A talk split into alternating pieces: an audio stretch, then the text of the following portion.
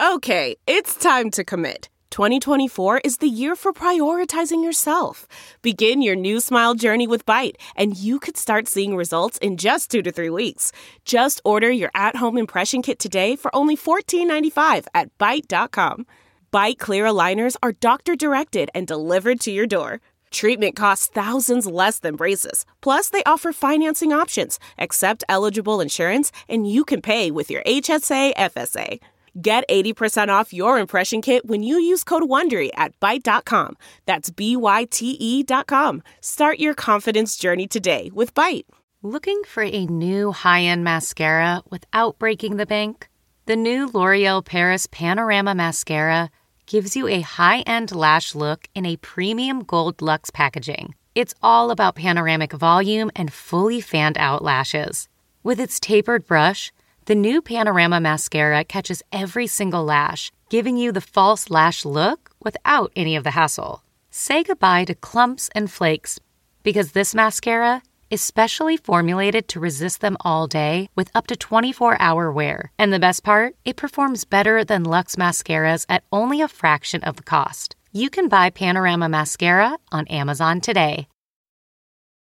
Hi, everyone. Welcome to Dishing with Digest. I'm Stephanie Sloan, editorial director, here with Mara Levinsky, senior editor. Hi, everyone. Well, Mara, hot on the heels of the Hope reveal on B&B comes a big reveal on Days. So Kristen will finally be unmasked, which should definitely come as a relief to the fans who are emailing me that they are ready for it to happen. I mean, this story is really so Days of Our Lives. I mean, let's not forget that Andre DiMera wore a Roman mask back in 1984 when he went on that killing spree. And, you know, unlike other switcheroo stories they've done, um, in this one, you know, Brady has been very clear to say that he feels like something is different with Nicole, which I totally appreciate. I mean, like, yes, he should absolutely be able to tell the difference between Nicole and Kristen, seeing as how he has been with both of them. But I feel the writers are sparing him from being a complete dope by having him have flashes of Kristen when he's with Nicole. Not to mention, when I interviewed Eric Martsolf, who plays Brady, a few weeks ago, he was very careful to point out to me that this is the finest mask that money can buy, a, a, Louis Vuitton mask, as he put it. Um, but he is like far from the soap first soap guy or gal, for that matter, to fall for an imposter act. I mean, he could be like in a support group with the victims of Hattie and Bonnie and the other survivors of Kristen. The list goes on and on and on in Salem alone. Um, but tonally, yes, it absolutely does fit into the very specific reality of Salem, USA. And being unmasked is like Kristen's hobby at this point. um, I'm excited for the reveal to happen because I'm so interested in what uh, comes next, namely, where is the real Nicole? Well, funny you should mention that because we also spoke to Ariane Zucker in the new issue, and you know she weighs in on whether or not she even wants them to find the real Nicole. You know, she says she's had a great time playing Kristen, and she and Stacy Haiduk have really done such a masterful job with the transitions, you know, between each character, mm-hmm. and it's just been something different for her. Um, you know, there's also a switch of a different kind happening on General Hospital with Franco and Drew, and you actually had a pretty lengthy chat with Roger Howarth about it, also in the new issue. Yes, um, we basically had to go find like a secret room to go sit down and talk uh, in the throes of fan club weekend because at the time, Franco's memories getting wiped out and replaced with Drew's was still a top secret twist. Uh, now, the story is very new on screen, but it's already got fans talking. There's a camp that feels Drew should have been the one to get his own memories, and there are mm. Friz fans who are up in arms over uh, the fact that uh, Frank has no memory of Liz and what that could mean for their favorite couple. Um, I feel like this is going to be a bumpy ride, and I am here for it because it is soapy with a capital S. And I think that it has the potential to just be so good and messy. Um, so, Roger spoke to me about essentially starting from scratch when it comes to his characterization because this iteration of Franco talks differently, walks differently, relates to the people around him uh, differently, and the shortcuts that he's developed over the past few years playing Franco no longer apply. And I also spoke to Becky Herbst, who plays Liz, and she's also super psyched about the story. I, you know, I think that both of them feel like this will give them a lot of juicy stuff to play, and like it already has, and we're only a week in. You know, it must be like so freeing for an actor to get to play a dual role or an alternate personality or, you know, just do something different than what they do every day. You know, I wonder if we give them enough credit for being able to play the same character day after day, month after month, year after year. I mean, decade after decade right. in so many cases. And, you know, keep them interesting. You know, yes, theater actors do it every night, but rarely for the extended stretches that soap actors do. You know, in a way, it's really a gift to the actor when they get a storyline like this. I mean, I remember interviewing Judy Evans and Deidre Hall when they were playing Hattie and Bonnie, and they said they just loved being able to be someone other than Adrienne and Marlena, especially to be playing such fun characters like they were. Right. I have never talked to an actor who didn't enjoy that opportunity from like Susan Lucci getting to play Erica lookalike Jane on All My Children after like 40 years as Erica, uh, to Jon Lindstrom getting to revive the part of Ryan, who's the diametric opposite of Kevin on GH. Uh, Roger said that it's been a really fun challenge for him to try to figure out how Franco as Drew would react to someone like Scotty Baldwin, Franco's father, who is so unlike the men he would be likely to encounter in his life as a Navy SEAL. Mm-hmm. And he pointed out that the brain likes new things. So he's uh, getting chemicals that he hasn't gotten in a while, like six years deep into playing Franco. Um, but your point even makes me think of someone like a Michelle Stafford, who we interviewed in our last podcast, who left Y&R in 2013 because she felt like creatively the well had run dry for her where Phyllis was concerned. But after several years of work in a very different role, that of GH's Nina. She was recharged in a way that she probably couldn't have been. Mm-hmm. Uh, and she came back to Phyllis with a different energy. Steve Burton spoke to me of the same thing when he took a break from playing GH's Jason to play uh, Dylan on Y&R, which again was a break from doing what he had become so accustomed to doing over his years uh, on General Hospital. And you know, dual roles in particular are definite Emmy bait. I mean, see Another World's Vicky Marley, which yielded trophies for both Ellen Wheeler, who I think was just amazing in both of those roles, and your fave, Anne Heche. Not to mention All My Children's David Canary as Adam Stewart and Martha Byrne as Lillian Rose on As the World Turns. I mean, when it is done well, it is such an impressive feat. And again, a nice break for both the actor and the audience. You know, we've definitely seen some that haven't worked as well. I think the key to doing it is not making them stereotypically different. Um, I think there's a subtlety required to pull it off effectively, you know, but for all my complaints about how I don't like recasts, I am actually on board for dual roles. You know, amnesia storylines and this uh, Franco Drew situation is sort of an extreme take on that, are another way to switch things up because it invites the actor to create a new personality. And, you know, who doesn't love a good montage of memories rushing back love to it. the person when they inevitably, you know, do get to remember who they are? Here for um. I just recently interviewed Kristina Wagner uh, from General Hospital, who said that Felicia's amnesia storyline was one of her favorite things that she ever got to do, because as as Phoebe, um, who Felicia thought herself to be, she uh, got to see Port Charles through an entirely different set of eyes and have completely different relationships with the people in her life, like Tony and Bobby. I could absolutely see um, how that would be like really fun for an actor. Oh, absolutely. Uh, well, our guest today is no stranger to playing an amnesia storyline or taking a break from daytime. Mm-hmm. It's All My Children fave Eva LaRue, who joined the cast of Young and Restless recently as Celeste. So let's get her on the phone to talk about life in and out of Genoa City. Hi, Eva. Hi, how are you? Good. How are you? Good, thanks. Thank you so much for joining us today. Oh, thanks for having me. I'm excited to go down memory lane with you guys. well, so let's start with the present and your current role as Y&R's Celeste. So, how did the job come about? Um, quite out of the blue. Like literally a phone call to my agents. Hey, would Eva be um, would Eva be up for popping in and um, you know, doing a seven show arc playing Lola's mom? And and I said, uh, yeah, that would be really that's kind of perfect. That would be really fun. I'll pop in and do that. And it was, it, I was getting ready to go to. I had planned a um, trip to Europe, uh, Europe for three weeks in the summer, and so the last of the seven episodes looked like it was going to be right around that time. And they said, um, you know, don't worry, we'll work around that trip. And then it ended up being well, I don't remember. It wasn't seven episodes, that's for sure. They extended me, but I, I ended up being like 14 episodes or something. So it was really fun. So many people there from all my children, and so many people there at Young and the Restless that I've been friends with for like 30 years, but never had a chance to work with because they were always you know, when I was in New York, they were they were our crosstown rivals. so, um, but so it was really really fun. really a fun experience. Were you nervous at all about doing the daytime schedule again and, you know, being in Yeah. that environment? Well, for sure, because I swear there is nothing more anxiety producing than the amount of dialogue and memorization that goes into doing daytime.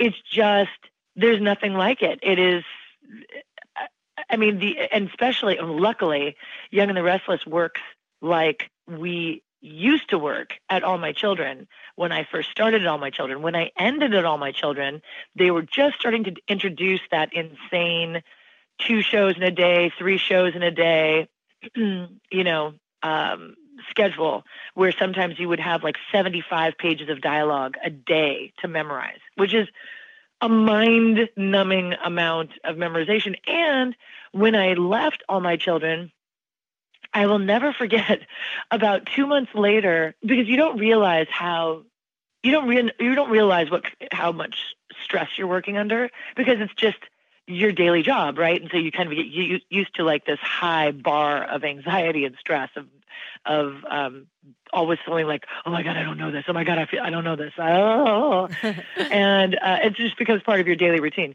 About two months after I left all my children, I woke up one morning and was like, wow, I feel so relaxed.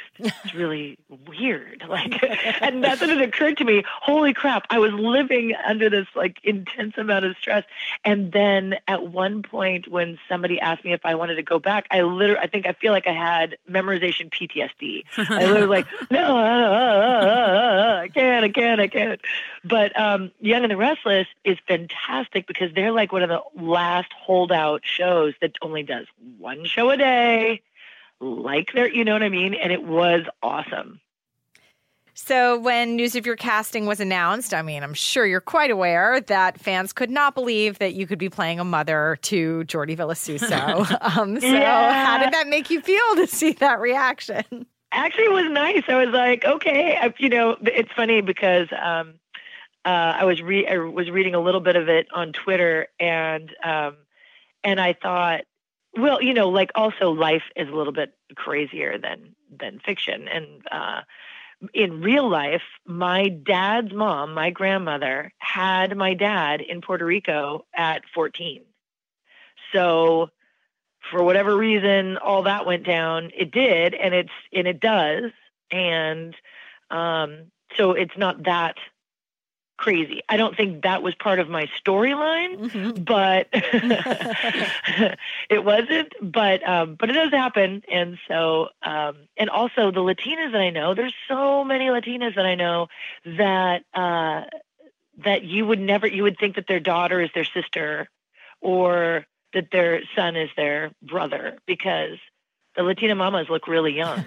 So Well, it also helps that you have stop time. I mean, That's true. Good point.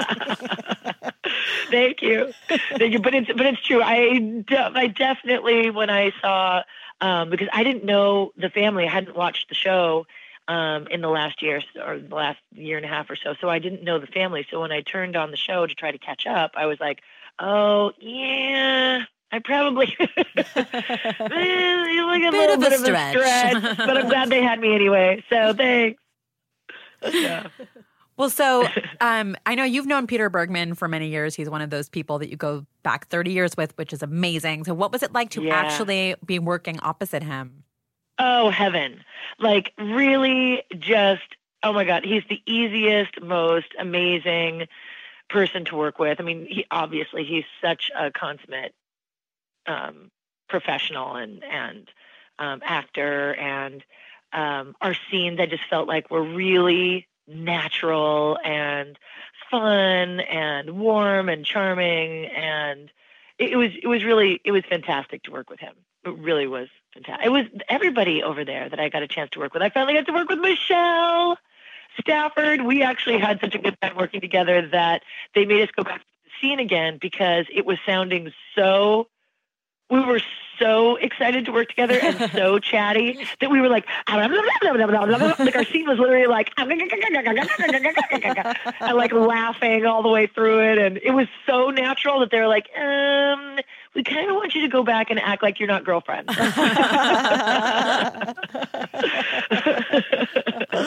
That would be fun though, and certainly I am one of the people who would love to see Jack and Celeste together. I think you guys just had such great, you know, chemistry, and there was Yeah. clearly something there. It would be really cool to explore that. Yeah, yeah. It was really fun. So, and I didn't get to work with any of um I didn't get to work with any of my AMC peeps, not like um like Missy or uh, Lizzie, but um but I, you know, saw and um also Joshua Morrow is a good friend and uh I we did a movie of the week together a couple of years ago and uh, for a Lifetime, but so that's the only time we've had a chance to work together. We didn't get to work together at Y&R either, but it's just nice to it's so fun to walk into a makeup room and know so many people and really feel welcomed by everybody and eileen davidson i've known for ages and um, kate linder i've known for ages and it was just it was really i really loved it i loved it It's awesome. That really is. That must be so cool. Like you don't really have those first day jitters of like, who's going to talk to me? Like, right Like who isn't going to talk to me? you know? Yeah, and then Sasha, she might be the sweetest, most lovable kid on the planet. And um I like I honestly like by the time I left, it felt like this honest to God, like protective mother feeling for her when she's just she's really great and um and uh Jordi is such a like what a great guy. Just such a nice guy. yeah, definitely. Yeah, there's just some really nice scenes coming up that were that were really heartfelt and yeah, I, I just really loved working with everybody there. Um, so let's go back to the beginning of your acting career. Um, I was looking at your credits on IMDb, and The Love Boat is listed as your first.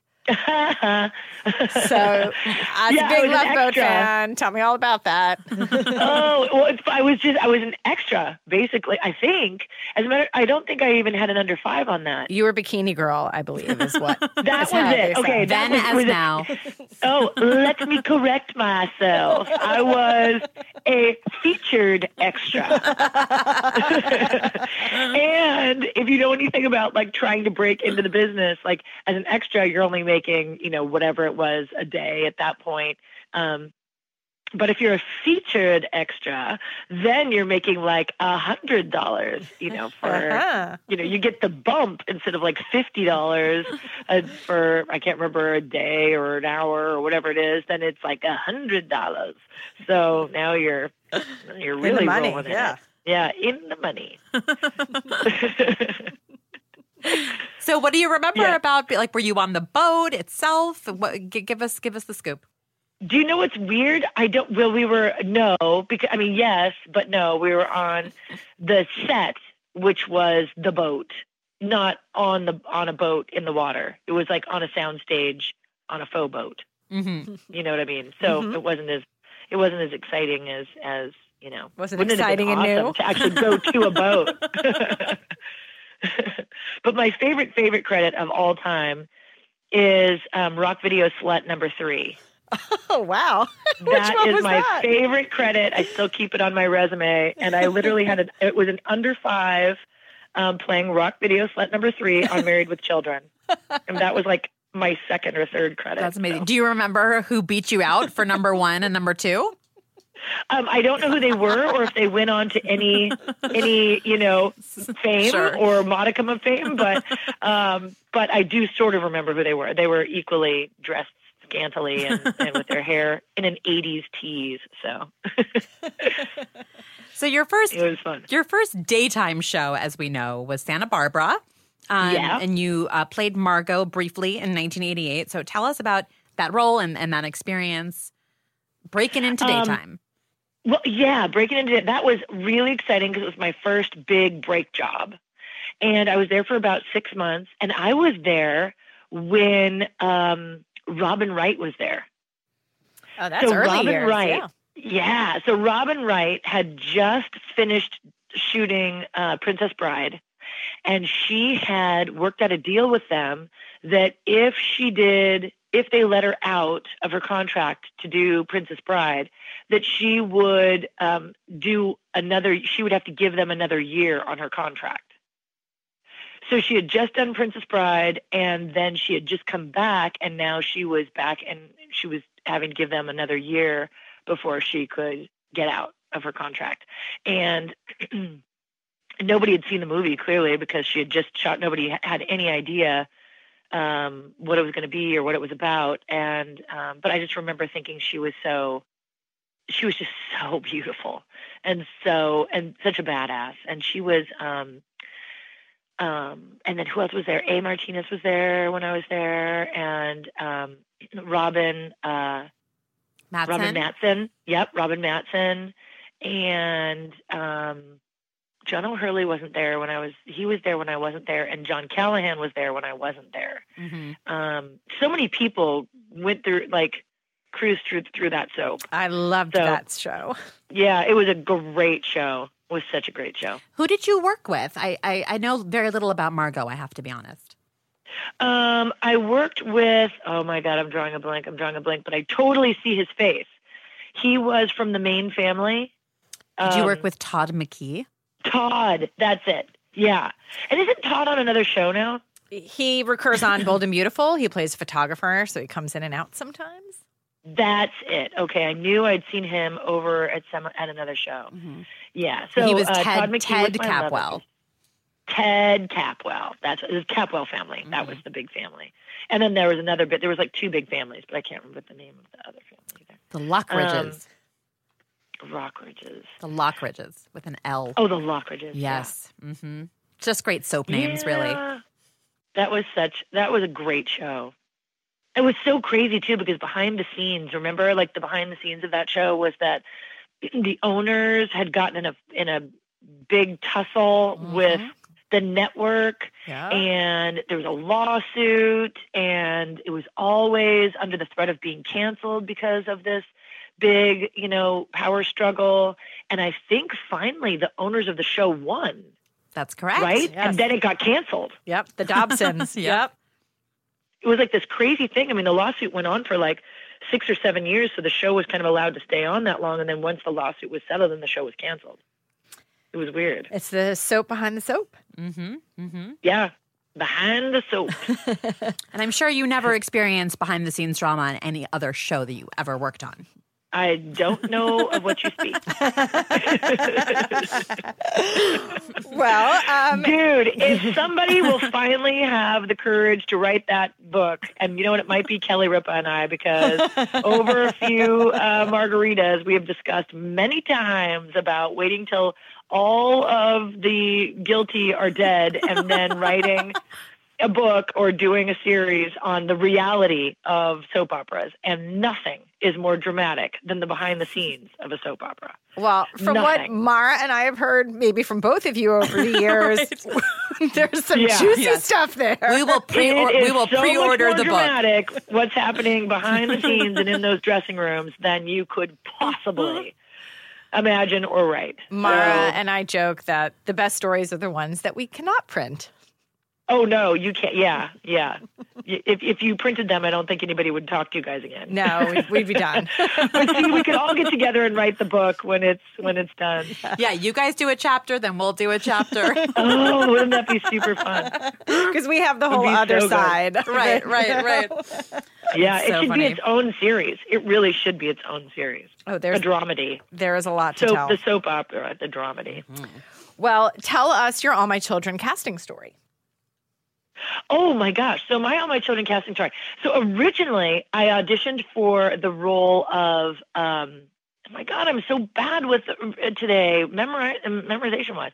Um memory wise. Um oh my god, what was the name of the character? And again, I can see the actress clearly in my head. Um she was on the show when I was there. Long blonde, super super Gloria? curly hair Teresa Gloria. Yes, that was it. Thank you. Awesome. That was it. I auditioned for the role of Gloria and didn't get it. Then, um, I, I guess it was probably a year later, I auditioned for the role of Kendall and clearly didn't get it. um, and then within the month, they uh, called me and they said, "Hey, we really loved your audition for Kendall, even though you were clearly not right for it. Um, but we have this role of Maria Santos that was supposed to be a recurring role, but now we want to make it a contract role. And uh, do you want the part?" So I I like jumped at it. At that point, I had not, um, I hadn't really thought seriously about moving to New York because I was a California girl. But, uh, but yeah, so I, and the, the job started the next week. They were like, can you be here next week? And I'm like, you mean moved there next week? And pretty much, yes, that is what they meant. Yes, moved here next week. so, um, and I was married to John O'Hurley at the time, and he was like, yes, go. I'll, I'll, you know, close up shop here in LA and, and, you know, and meet you out there. So that's what we did. Mm-hmm. So that was such a, a heady kind of like glory day time in the show's history. You had Hayley and Mateo and Noah and Julia, and certainly Edmund and Maria uh, were one of the most popular couples on daytime at the time. Uh, how would you describe like your experience of that period in the show's history? Yeah, it um, it was really exciting, and it was also the beginning of Super Soap weekends. Mm-hmm. So it was this. Um, we got a chance to really be around the fans and really take the pulse of what they loved and didn't love and wanted to see and didn't want to see. And that was super exciting. Um, it was kind of like this really cool rock star period um, uh, of of daytime because certainly the same thing was happening over at General Hospital and Young and the Restless, and um, you know the the super couples were really super couples. Um, so it was an exciting time to be on daytime. I mean, not to take away from the Jenny and um, you know, mm, like Greg and Jenny too. heyday. yeah, because that was another big heyday. Um, it's funny how it how it rolls in in cycles, and then it's kind of quiet for a bit, and then it and then there's like the rock star period again, and then it's quiet for a bit, and then the but yeah, it was a really exciting time to be in daytime. Mm-hmm. Um, you also forged really close friendships, as you mentioned, with Kelly and with Sarah Michelle Gellar. So tell us what like a hangout was like for all of you back in the day. And I know you're still in touch today. oh my gosh, there was this. Um, there was a country western bar. Uh, no, not just a bar. It was a restaurant, bar, and massive dance hall called Denim and Dynam- Denim, Denim and Diamonds in New York City, and it was all the rage at the time, which was in the early 90s to mid 90s.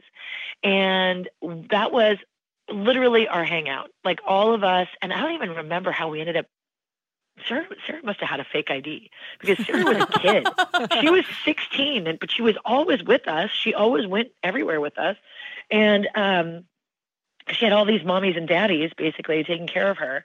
But um, but yeah, we would all it was it was Teresa Blake, um, me, Kelly, Mark, John, uh, Windsor Harmon, um, uh, Sydney Penny.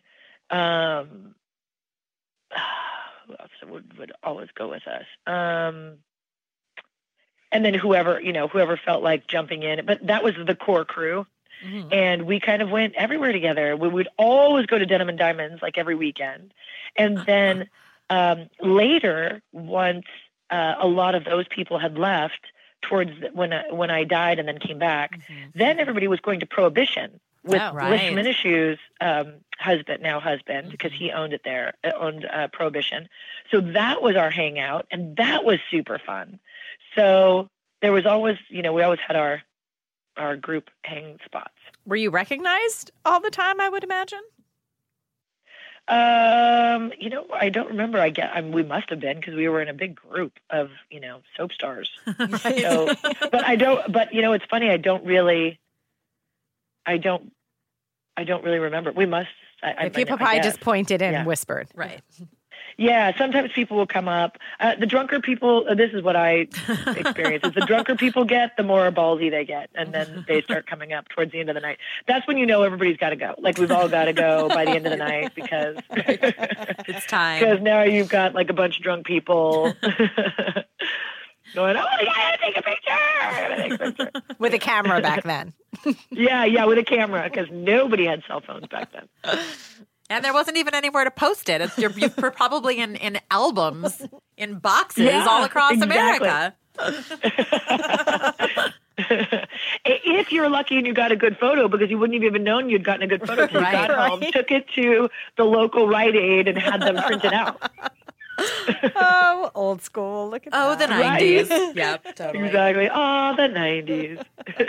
Totally. So, when you like, what are your standout AMC memories? Like, what are most vivid to you uh, as you look back now? Those days were awesome. They really were like, you know, none of us, um, none of us uh, younger, you know, none of us in our in our early 20s, me, Kelly, uh, Teresa, um, uh, Katie McLean, you know, none of us had gone to college. So this was our sorority. This was where we were growing up. You know, this is where we were learning to be actors and we were cutting our teeth in the industry. And we were, you know, this is, this was our um, college experience. So it was amazing. It was really amazing. And the camaraderie was fantastic. Like we, um, you know, we traveled together. We um, ran around and partied together, and we just had each other over each, you know, over for big group dinners every weekend. It was awesome. It really was awesome. They were they were my second family for sure. And I had moved away from California, so all my my family was in California. So they really were um, my family. Um, what do you remember about going on location for the Edmund Maria wedding, which was quite spectacular? Oh, that was incredible. Um, we, it was, you know, I don't remember what month it was, but it was in the in the winter for sure because it was. I believe that wedding aired on my birthday. So, yes, it was winter, oh, when's your birthday? March 11th. oh my gosh! So we were having a late snow then. Mm-hmm. Yeah, because we had gotten like it had snowed sideways the day before, and we were all like, "Oh my gosh, it's how are we going to shoot in the snow?" Because they had this whole horse horse-drawn carriage um, shot that they you know. And I was thinking, I'm going to freeze to death. How are we going to do this? Because I had this strapless dress with this beautiful coat, but they wanted me to be just in the strapless dress in the, out there. Well, sure enough, we take this ride out to Long Island this gorgeous cathedral that we were shooting in, which was in Garden City because um, Susan Lucci lives, you know, lives in Garden City, and she welcomed us to the set by sending this huge cake and. Um, you know, that said, you know, welcome to my hometown, Oh, which was so awesome. sweet. Yeah, it was amazing. And then, um, and the day it was 70 degrees that day. So the day before, it had snowed sideways, and then we all woke up to this gor- glorious, sunny, 70 degree day with the snow still piled high, but it be, it was like a winter wonderland. It was gorgeous. So I wasn't cold. It was. It ended up being really fun. It was like a field trip. We all jumped on a bus that morning, drove out to, um, you know, to Garden City, and we're in this beautiful shooting in this beautiful cathedral all day. It was really cool. That's I got to do that, that one, and the other shoot that was really fun is when the Atlantis Hotel first opened up, 150 years ago. But um, but when it, it we were there when it first opened, it had only been open for six months, and ABC had worked out some deal with them for us to shoot. Um, uh, a bunch of episodes there, and it was with um, um, Aidan Turner. it- yep, it was it, it was me, Rebecca John came, but he wasn't Jo- actually in it. So it was me, Aidan Turner. Uh, was it Sid? No, Sydney there? no, Sydney wasn't there. And by the way, I know this because I was there. I was on that trip. That's right. And Kaya was nine Kaya months old. was literally the cutest baby. thing. Yes, I remember. I feel like she was just starting solids, and there was a whole. She like the chicken. It's very vivid for me. Oh Um, my god! Or like the, yeah, the, the chicken baby food. I should I should clarify. You weren't giving her like turkey legs. Right, Um, right. Yeah, I was like, here you go, kid. yeah, sure but John was this out. John John was there just to like you know help be a, a dad, and uh, Yeah. and uh, it was and have the awesome vacation in the brand Exactly, new place that was like this, like super cool. yeah Um, mhm. Yeah, Mhm. Yeah. it was great. Yeah, that was the only time that I'd I've ever been to the Bahamas before or since. Was Oh, tagging really? along with all my children. Mm-hmm. Oh, that's fun. Yeah, check, check. It's funny, but I, yeah, that that was gorgeous. Oh yeah, it was it was beautiful. It was really really fun. We had You know who the We baddie had, was? uh, I'm trying to remember his name, but he the, he went on to play Cyrus on Guiding Light, and he still Murray works. Bartlett? Murray Bartlett. That's who it was. Who was that? Murray Bartlett. He was like the bad guy after Maureen. Oh, and guess who else went on to do really well? Rebecca Mader, who was our bad girl. Right, and she went on to do Lost and and so on. hmm Oh, she works all the time, Mm-hmm. like nonstop. And then she was like the wicked, the wicked queen on um Right. Mm-hmm. on uh, the ABC show, the uh, Once upon a time. Oh, Once Upon a Time. what it's that's yeah, I know. I was going to say that, and I was questioning it in my head too. Well, Mm-hmm. before we we got you on the phone, we were talking about how like consistently we hear from actors about how fun it is to like take on the challenge of a dual role or getting to play a different character during an amnesia story. But I don't remember you being such a huge fan of Maureen S. Gorman, if memory serves. No, oh, I hated Maureen. First of all, I hated the name. Like, I mean, I, I, I mean, and I apologize to anybody named Maureen because I have friends named Maureen. So, and and everybody is lovely, but I didn't feel like it fit the character at all. So I hated the name because I was like, wait a minute, my character is Maria Santos. Even if I lost my memory, how did I end up with such a white name? Like, do you know what I mean? Like, I clearly can look down and see the color of my skin that perhaps I am, you know, like of some exotic descent, and I chose Maureen as my new name. Like, that just didn't make sense. Eva, it's not like they said Maureen S. Gorman 18,000 times an episode, so I really don't know what you're complaining about. Oh yeah, exactly, exactly. To like shove it down everybody's throat. It was so weird, and then to not remember my husband and kid. I don't know. I mean, it was great because it gave me a chance to work with other people, and that I I, really appreciated. That was it was fun to work with Windsor. It was awesome work to work with Thorsten Kaye. It was awesome to you know have a whole different um, storyline because otherwise I would have come right back in and and just worked with John. And at the time, um, we were separated. So it was really tough. Um, and we were still working together. Nobody really knew we were separated yet at that point. And so I was grateful for um, for that, for you know, getting a chance to work with other people, having storyline with other people. Mhm. So, um, but I just it was just so weird to play. I knew the audience hated it and hated that she didn't, you know, remember her kids, and I don't know, it was just kind of weird whole thing. I'll, we have a copy editor here who loved that storyline, so please know it, it was appreciated by some. Okay, good. Okay, good. and it was fun. Like, and I did appreciate getting to work with with um, everybody else too. Getting a chance to you know mix it up and work with different people. That was awesome. Um, well, you also came back to film the end of All My Children. Uh, what was that experience like for you? yes, it was just so sad and bittersweet, and um, and when I came back, it was kind of campy. You know, they had made it pretty campy, and but I just I loved it, and it was it was so. I mean, I was just there for a quick couple of scenes, and um, Sarah had come back for a quick couple of scenes. I can't remember if Cal did or not. Did she? I don't think she did. She came back for the 40th uh, anniversary, like a year or two prior.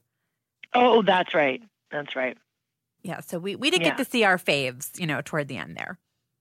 Yeah. So I don't know. And I just felt like the end, the very last show was super weak. I just, Mhm. I don't know. I, I guess I would have. I mean, I love that they went down memory memory lane and they showed all of these different, you know, flashbacks of all these different things. But I, I don't know. Was anybody really happy with the final Right. one? See, here's the thing about Eva LaRue. Eva LaRue loves herself some All My Children. She is a true fan Yeah. and she has the fan reaction to stuff like yeah, that. I did not like Yeah. it. I just, yeah, I grew up watching All My Children. Yeah. So to not see more of, I, I just, I, I felt like I wanted to see more of um, some The of the people I grew up with. Yeah. Having been a lifelong fan. Yeah, it was great. I mean, we already knew who was on the show right now.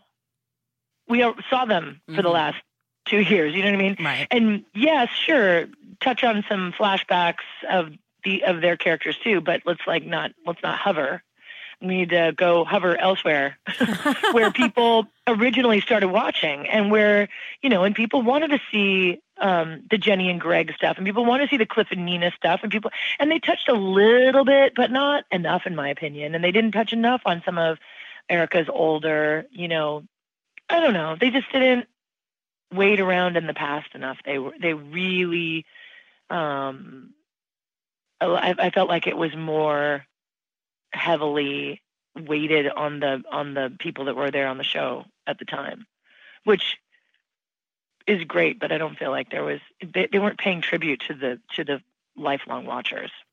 Mm-hmm. We the, don't the disagree. lifelong fans, Yeah. the lifers, You're getting some nods, some nods from us us. lifers. Yes. well, after daytime, you forged a very successful primetime career. You were on my favorite show, Third Watch. Um, and then you did Soul Food before landing on. I met Eddie, Eddie oh, Cibrian. right, right. Because then I worked with Eddie again. He came over to replace um, Adam Rodriguez for a little while when Adam left the show for a bit, and Eddie Cibrian came on and kind of took his spot, and then they switched out again towards the end. But yeah, it's funny that I met him, and he hadn't married Brandi Glanville yet. Mhm. They were engaged, but while I was doing Third Watch, they got married. Oh, how funny. Yeah, I'm Yeah. a big John Wells fan. Um, and then you wound up on CSI Miami. So, what was it like for you to make that transition from daytime to primetime and then be on such a hit show? Oh, it that was it was awesome. I mean, first of all, I moved. I was moving back. I just left. Um, just left the show. Uh, just left all my children. Didn't have a job. Um, was moving back to California, and was really kind of freaked out at that point. I was a single mom and trying to figure out, oh my God, now what? And um, and within like two months, I lucked out into CSI Miami. As a matter of fact, I hadn't moved yet. I was out in the Hamptons with Kelly and Mark, and I was visiting them at their house. I had Kaya with me. she was three. And we were at the beach. Uh, Did I tell you this story, Ma? This I, I don't feel like this is old news This, to me. this is like how I got CSI Miami. no, no, no, no. I don't think. Oh. I don't think so. But I have Oh, to tell yeah, you, I just mouthed to Steph. I love Kaya. I just You what? I, I go. I love Kaya. Oh, thank love you. her. Okay, so right. So She's hit us good with it. You're at She's the beach. kid. Set the stage.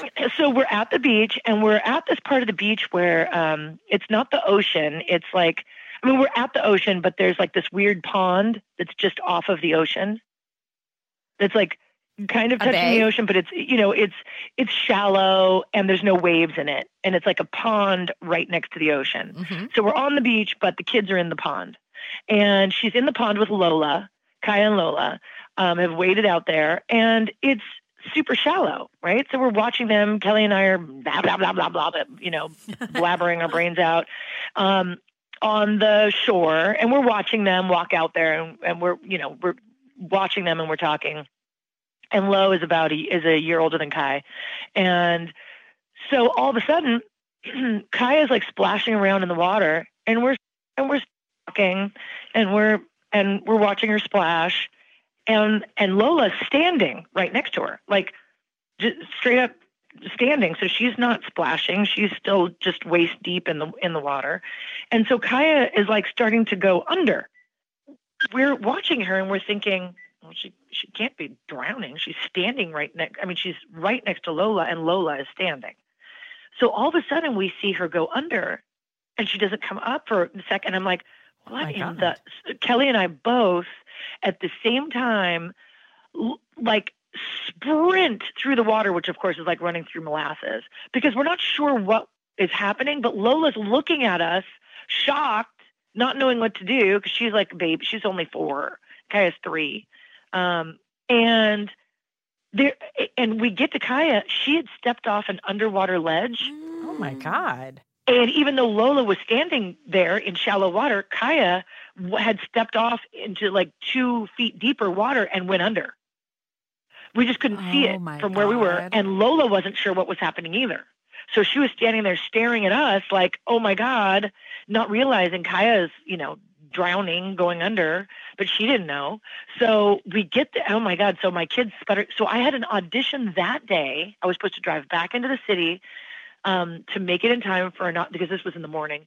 Um, I was supposed to drive back into the city that day for an audit for my audition for CSI Miami, and I've got this sputtering kid who's coughing up, and I was like, uh, so I immediately called my agent. and I'm like, I'm not going. I'm not going in. I'm not gonna. Um, uh, like cancel. I'm not going to leave this child. Yeah, I'm not going to like suddenly, you know, rush her, and I don't even know what's happening. So, um, so I, bl- I blew off the audition, um, and then they and I was getting ready to move anyway. Like my moving trucks were were coming in like two days, and there was just so much pressure and so much stress. I just thought, you know what, this job is probably just not mine anyway, and I just, I. I, I think I remember them look. They were looking for somebody else. They were looking for. They were looking for. I was gonna be going in, but it was one of those things where I thought, I don't know if I actually fit the role. Um, so I'm not going to kill myself under all this pressure and stress. Mhm. So I get a call two days later. They still haven't found anybody. Um, can you come in for an audition? And I was like, oh my god, my like my moving trucks are co- like, yes, I can run into the city because I lived in Jersey at that point. I can run in, put myself on tape, and then run back and make sure that all my stuff is getting you know packed up and loaded on these trucks to go to California. And so I go in, I have the worst audition of all time because I haven't had time to really actually memorize any of this stuff. It's like five pages of science BS, right? It's all this protocol dialogue, all of this DNA, you know, crap that we talk about on the on the, you know, on CSI Miami, and I and I just could not get through. I had six takes.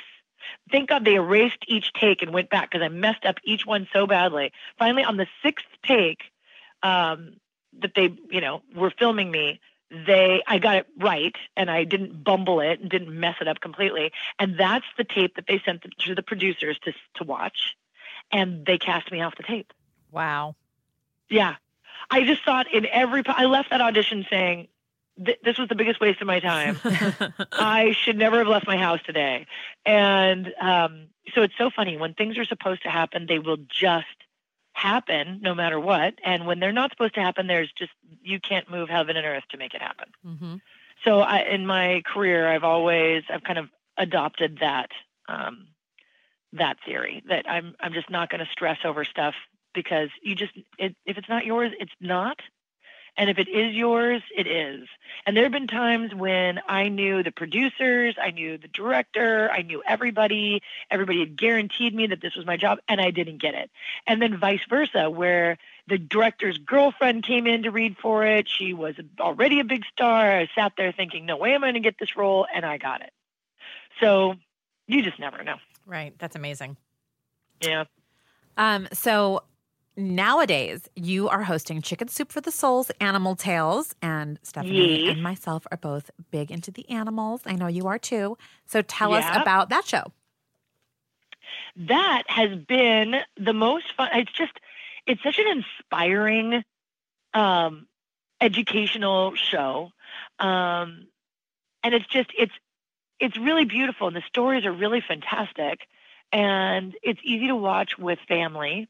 So if you have little kids, it's the perfect Saturday show that you can sit down and watch together and be equally entertained, not just. I'm sitting here watching a show with my kids and I want to put a bullet in my head this is these are actually really great it's a really great show for adults too and the stories are really um, heartwarming and so it's been fun to be a part of that we just started our second season we just shot six episodes last week and the great thing about it is that i can shoot six episodes in one day Oh wow, that is amazing. yeah it's awesome we can uh, we can you know pretty much um, cut out an entire season in a few days uh, we won't shoot again though and probably till september so Mhm. um, yeah, but it's been really great on the CW on Saturdays. and tune in. Well, we can't let you go without asking about Kaya and how she's doing. So give us an update. So, oh my God, she starts her senior year. So, from three years old, back when I was leaving all my children, to 17 and a half, and she's starting her senior year uh, at tomorrow. Wow. I don't know why on Friday, but tomorrow. It's really easing them in.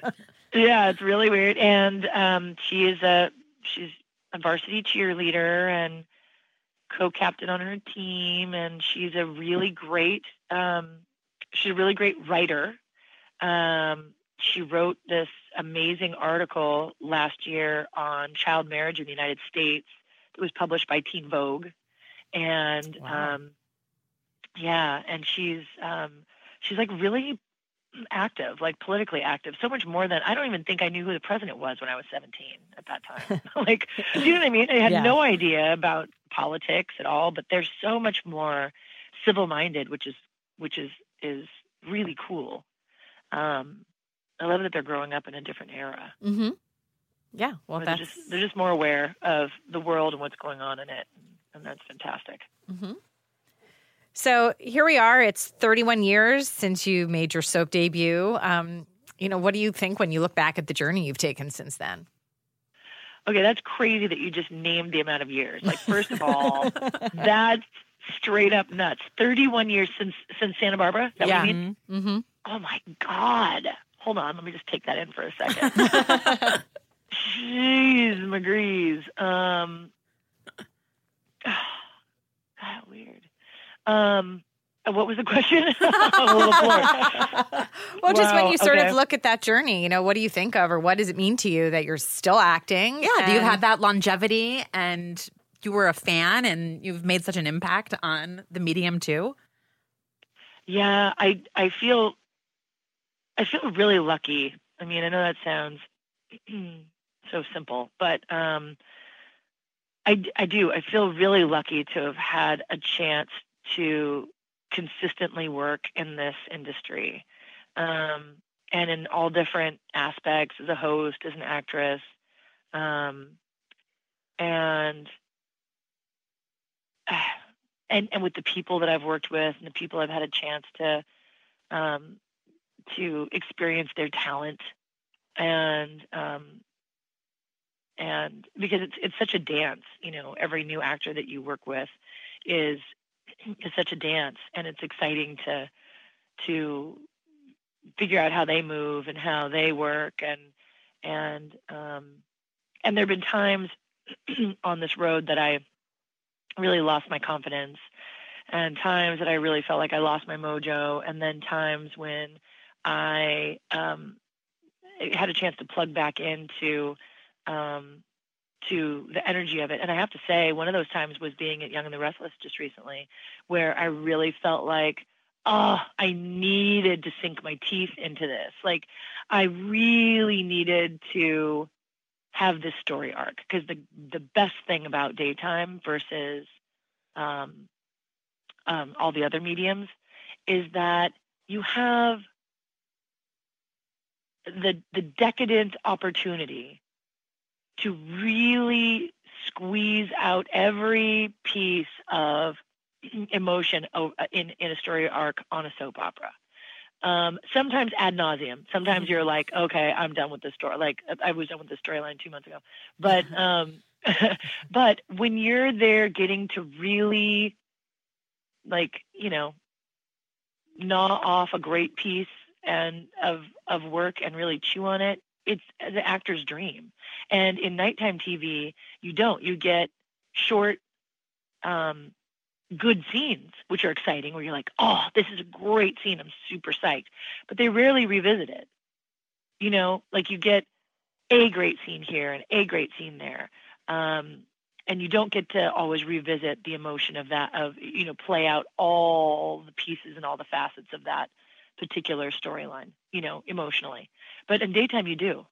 And, and that was really, really what I needed at the time. I mean, absolutely, that two months of being there is is I just needed to love it again. You know, I needed to really love what I do again, and and um, Young and the Restless gave me an opportunity to do that. I wasn't sure if I if I was loving it um, so much anymore. That's really lovely. And I'm glad you had that experience. Yeah, I am too. I really am. Really grateful for that experience. Well, it was so much fun to talk to you today. Thank you for joining us. Thanks for having me. We look forward to collaborating with you on our book. Yes, and our series. Yes, yes. Mara and our I, subsequent series. because Yeah. Mara and I joke and we call it the book we'll never write. Right. Whenever we have Of one course, of those that's kinds what of Kelly stories. and I say too. Yeah, yeah. the book that'll never get written. And you know what? Somebody else. I was talking to another uh, soap writer who was telling me he was saying he actually is writing a book, like uh, he's writing a script or he's writing a book. Um, yeah, it'll be it'll be interesting. It's going to be a race to see who gets through. I think we should all collab on it because Yes, we all have agreed. information. Right, Yeah. right. That's so funny. Totally. Well, we hope to talk to you soon. Absolutely. And thanks again. Okay, have a great right. weekend, you guys. You too. Thanks, you bye, too. Eva. Bye, Eva. Okay, bye. Thank you so much for joining us. Thank you to Eva LaRue for being our guest. If you like this podcast, be sure to subscribe wherever you listen to podcasts. Please pick up a new issue on sale now and come back next week for another podcast.